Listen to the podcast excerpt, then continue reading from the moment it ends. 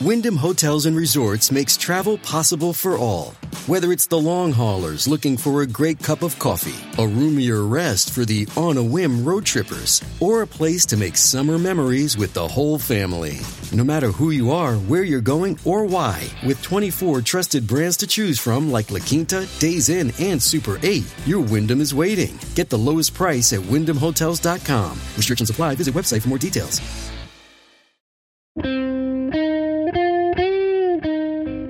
Tuesday, July 8th, 2014. From Slate, it's The Gist. I'm Mike Pesca. My people are destroyed by lack of hashtag judgment. It's here the worst, the most flippant, the most egregious hashtag I've ever seen. Hot car death.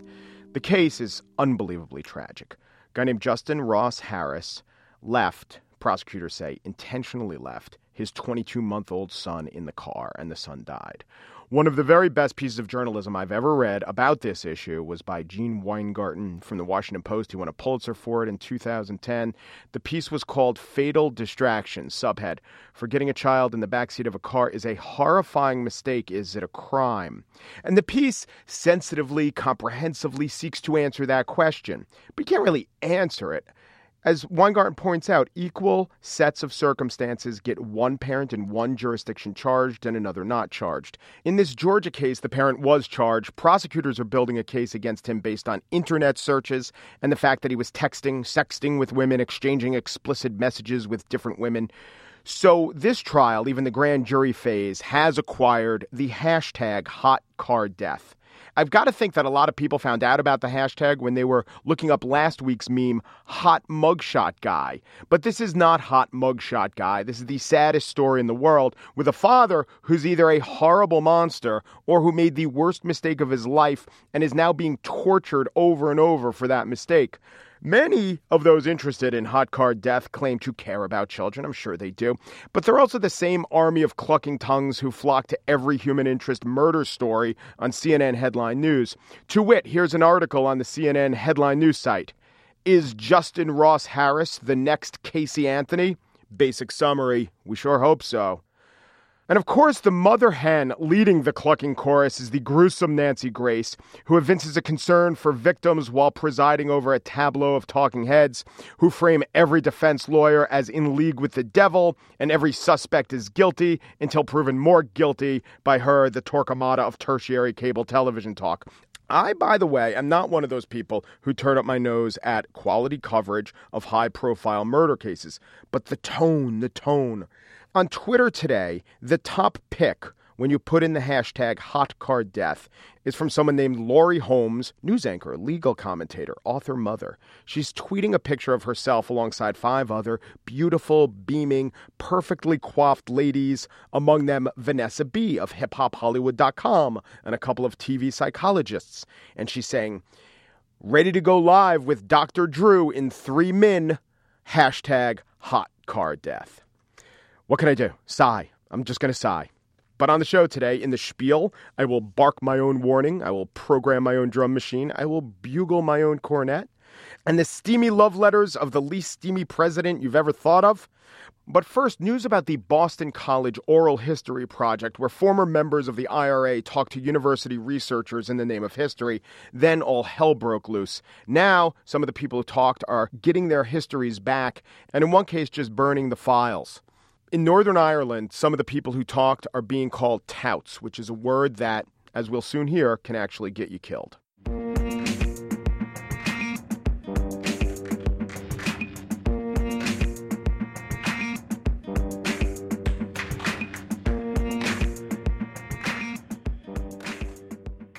The Boston College Oral History Project was an effort to record and collect the remembrances, accounts, and testimonies of observers and at times combatants in the bloody troubles of Northern Ireland. Authorities in Northern Ireland and Great Britain didn't view the Oral History Project that way. They regarded the testimonies from 26 members of the IRA and 20 members of the rival Ulster Volunteer Force as potential legal testimony, and the witnesses as literal legal witnesses. After all, a lot of the content of the interviews centered around crimes, including murder, for which the statute of limitations has not run out. This case involves some issues of academic freedom. It's caught up in the still raw sentiments in Northern Ireland and can be rightly questioned as poorly conceived, a poorly conceived collision between the academy and the real world. Boston College has recently decided to return all the interview materials to subjects who request them, to destroy copies, and they vow to continue to shield those who request anonymity. Kevin Cullen of the Boston Globe has been reporting on this story. He's recently back from Belfast, where he talked to a few of those who were interviewed. Kevin, hello. How are you? Hey, Mike. How are you? I'm well. Let's start where your story starts. Ricky O'Rawe, a former member of the IRA, gets a bundle from Boston College. It's his words, it's his story, it's his life, and he burns it. Why? well, I mean, Ricky said he didn't know quite what to do with it, and then the police made the decision clear for him because initially the police had requested things only that were related to the murder of Jean McConville. She was a mother, a widowed mother of 10, who the IRA abducted, secretly buried um, after killing her as a suspected informer. Uh, that happened in 1972, and some of the statements that were given to BC actually related to that. But then, after I think partly because the police were criticized, including by myself in several columns, that they appeared to be politically motivated. Of all the crimes that were discussed in this archive, the only one the police were going after just happened to implicate Gerry Adams, the leader of the largest nationalist party, Sinn Féin, in, in Ireland.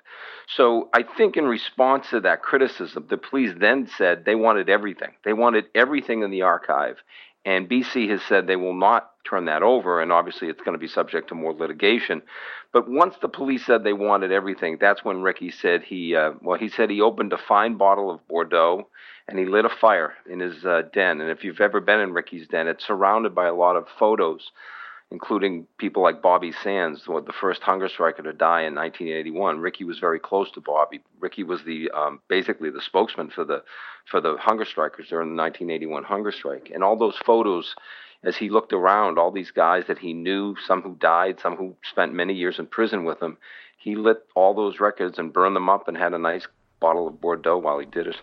Well, let's talk for a second about Gerry Adams. So, as you say, he's the Irish political leader of Sinn Féin. Uh, he was uh, instrumental in the uh, peace process in 98, and he was arrested earlier this year for murder, which maybe to an American sounds shocking, but in Ireland it was treated as pretty much a political play, and he was released after four days. And actually, the few weeks later, there was an election, and Sinn Féin happened to do very well. But in this story, was that arrest and how it played out, was that a turning point of sorts for the Boston College tapes? Beyond Gerry Adams, a, a guy named Ivor Bell, who used to be a commander in the IRA, he was arrested.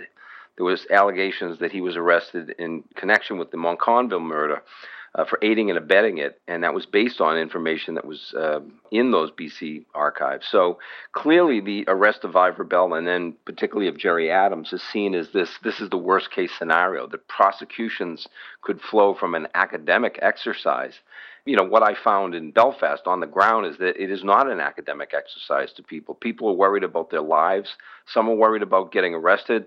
Some are worried about being shot. And as uh, Tommy Gorman, an IRA veteran, told me, he's not worried about being shot by his erstwhile enemies in the uh, Protestant paramilitary forces. He's worried about being shot by guys in the IRA because there are people within the IRA, within the Republican movement, that view anything that was given to Boston College as touting, as informing, as giving up information that only the IRA can decide to give up.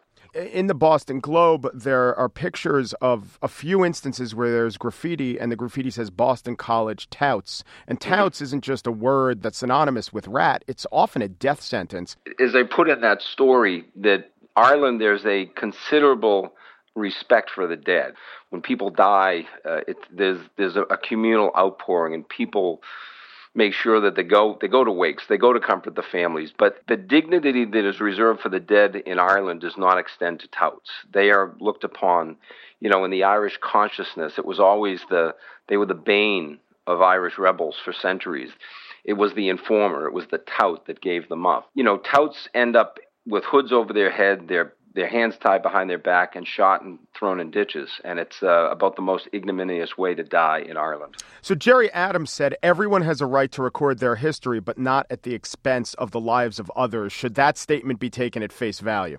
He says this is just former comrades who have become political enemies and that they are trying to settle scores by using this stuff. So I think that's what he was aiming at, the suggestion that people were lying about him. That that's his contention that everything that's been said about him that's been made public in relation to this case is a lie. Niall O'Dowd, who is a prominent Irish American newspaper publisher, flat out says that the project was meant to get Gerry Adams from the start, that the researchers behind it were just anti Gerry Adams. And he doesn't take the kind view, I guess, that it was altruistic but naive. He thinks that at its inception, this was flawed. What's, what should we think about that?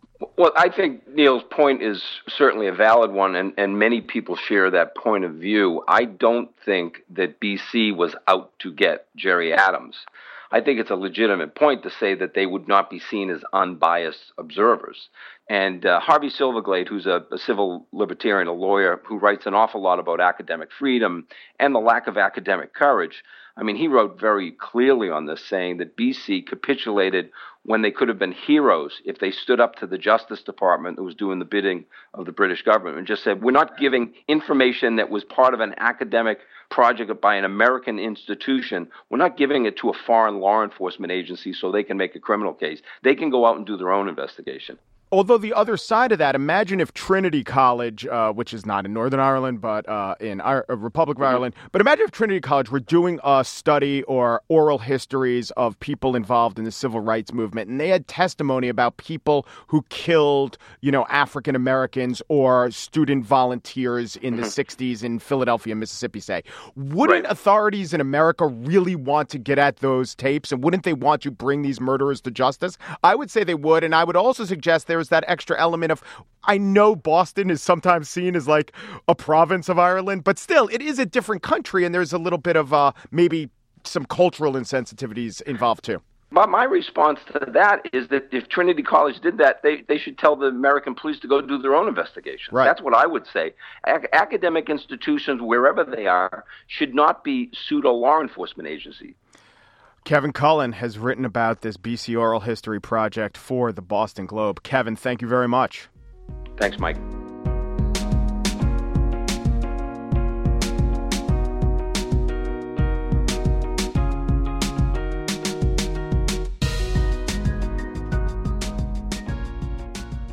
If you care enough to know anything about Warren G. Harding, here's probably what you know.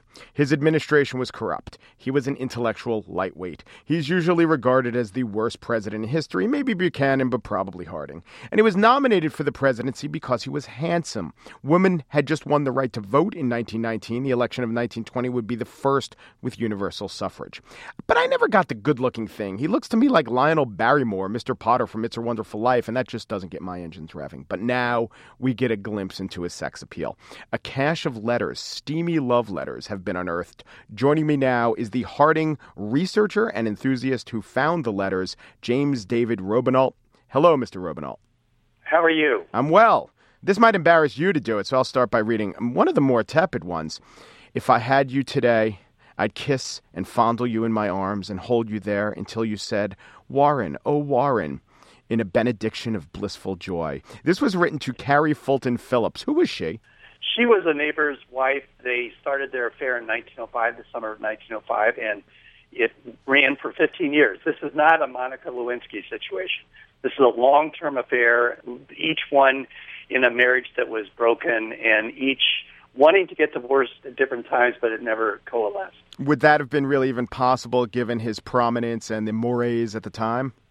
Yeah, no, it would not have been possible once he got into politics. And what happened is she was not ready to get divorced because she had a young daughter at the beginning of the relationship. Then she goes to Berlin and lives there for three years, right before the First World War, uh, and comes back. But while she's gone, he thinks he loses her, so he runs for Senate. And when he's running for Senate, then it's impossible for him to get divorced. And during this time, did historians know about the affair but didn't know the extent of it and didn't know how flowery his prose could be? Or was the actual existence of the affair a revelation as well? Well, I think it's pretty much a revelation in the sense that people didn't know the extent of it and how long it went on and the rest of that stuff. Um, clearly, the Democrats in the 1920 election knew about it because she was being investigated as a German spy by the Bureau of Investigation.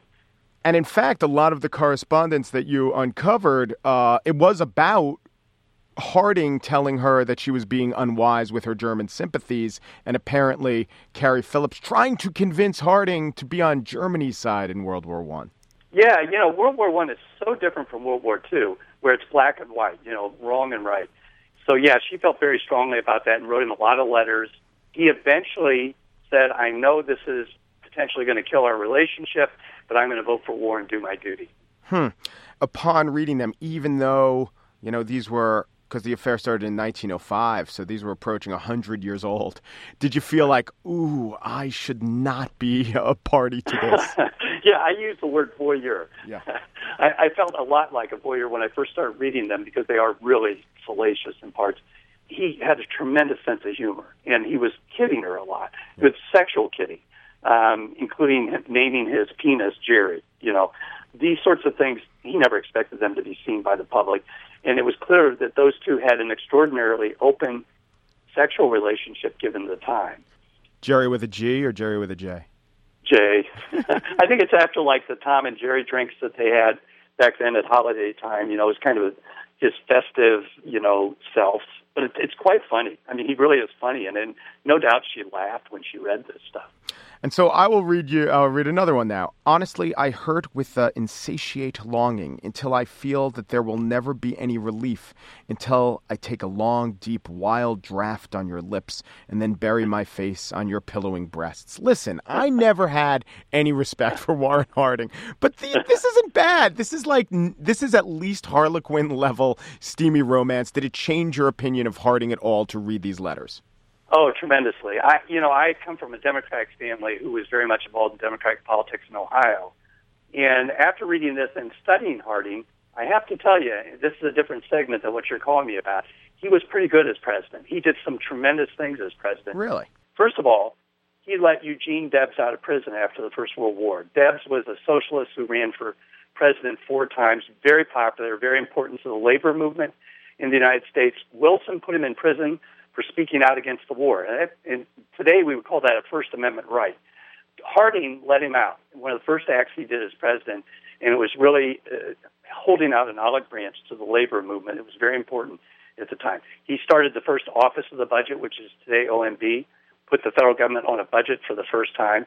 And he went into the South at Birmingham, Alabama, and made a speech for civil rights that is second to none, uh, saying to all the whites gathered there who were separated by a chain link fence from the blacks. He said to the whites, Democracy is a lie if Negroes do not have political equality. Well, do you think that maybe uh, that it does reveal the intellect? I mean, he is flowery. Now, Herbert Hoover, who wasn't a great president, but was probably one of the greatest cabinet secretaries ever, maybe right. the smartest person ever to hold the presidency. I'm sure Thomas yep. Jefferson and Kennedy give him a run for his money. But Hoover said of Harding that Harding had neither the experience nor the intellect that the position of the presidency required. It was always regarded that he was overwhelmed, that he was, you know, sort sort of a puppet of Republican politics and that he just wasn't smart. Do these show that he was at least smart? Yeah, I'll tell you, he was an editor of a newspaper, and I repeatedly had to go to uh, dictionaries to get definitions of words that he used beautifully. Uh, he had a very wide, very broad vocabulary. He spoke beautifully about a lot of things. Do you have a favorite passage or a favorite one? Maybe one that was even too uh, steamy for the New York Times or the Washington Post, which reprinted a couple. Yeah, uh, there's one that I really love in which he uses the word propinquity. Mm-hmm. Uh, now, you and I would not know what that word means, and it took me a long time to figure out the handwriting, but it means nearness. And uh, he was writing to her in Berlin. He was back in Marion, Ohio. She was in this great capital that was on, you know, on its way to the to the First World War, um, running around with all these officers and so forth. And he says, "You asked me about my love, and you know, want to know whether it's true or not." and and you wonder whether or not you know uh, love requires propinquity, you know, nearness. And he says, I may be a fool about this, but I, I don't believe that's true. I think you know this. I I know a great love with you, and it is surpassing and the you know the biggest thing in my life. And I mean, it's just a beautiful passage about his feeling and his feelings about love. James David Robenalt is the author of The Harding Affair Love and Espionage During the Great War. He uncovered a cache of missives between our 29th president and his lover. Thank you, James. Thank you very much. I appreciate it.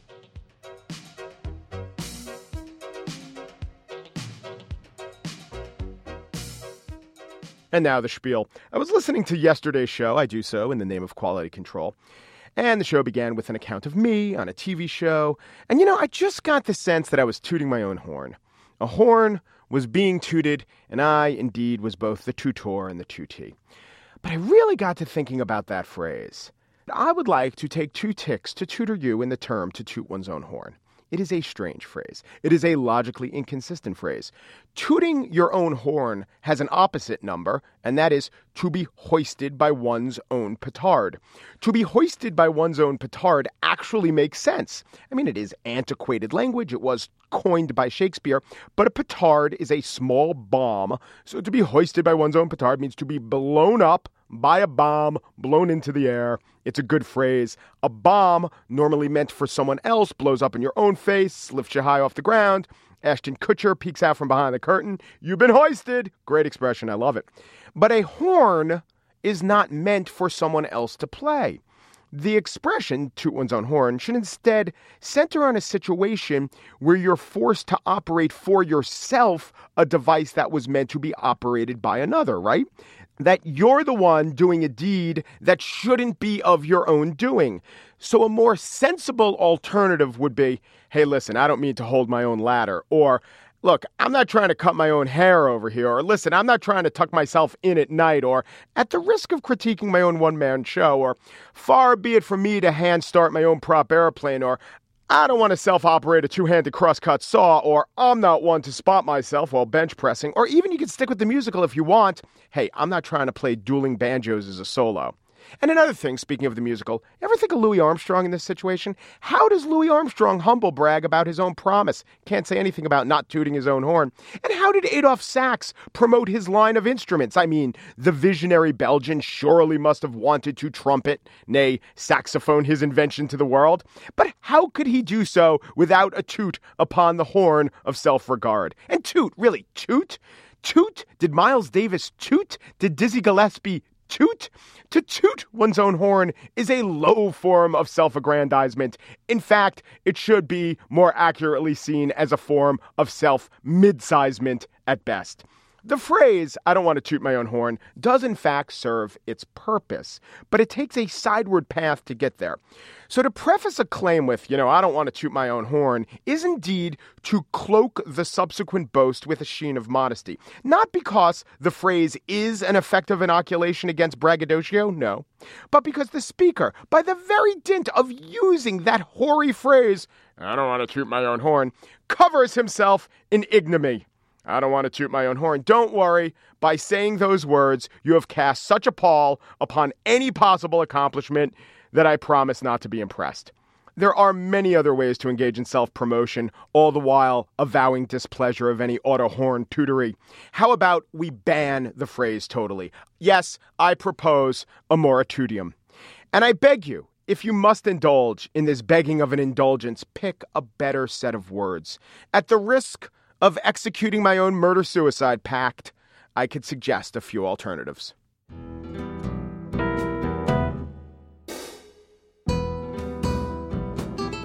And that's it for today's show. Now, Andrea Silenzi doesn't want me to play both parts of Heart and Soul on the piano, but she is producer of Slate Podcasts.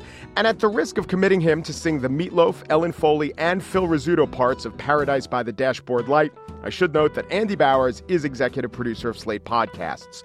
You can subscribe to us in iTunes and give us a review. If you are one of those people who knocks us down a peg when I sing, that was all about horn tooting, and I didn't even break into song. So maybe you could, you know, boost up the review a little bit.